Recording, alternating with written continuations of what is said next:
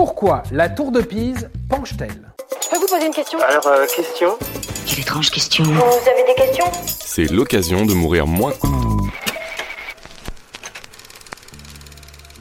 Tout commence en août mille cent soixante-treize, lors du début de la construction de la tour de Pise. Pour montrer au monde la puissance de la ville de Pise, en Italie...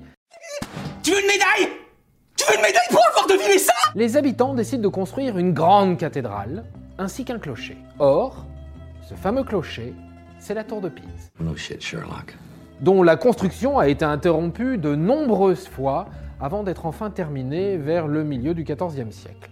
Et c'est là que tout commence pour notre pauvre tour, car les architectes, probablement pas les meilleurs du coin, décident de bâtir le monument sur un sol particulièrement ingrat. La tour se met à pencher dès la construction du troisième étage, et sa construction est interrompue pendant quatre-vingt-dix ans. En mille deux cent soixante-douze, la construction reprend, et quatre étages supérieurs sont ajoutés en diagonale pour compenser l'inclinaison. Les travaux s'arrêtent à nouveau avant d'être achevés avec le dernier étage, dernier étage de diamètre moins important que les autres, pour tenter de corriger l'affaissement de la tour. Moïse, c'est comme ça qu'il s'appelle. Moïse ?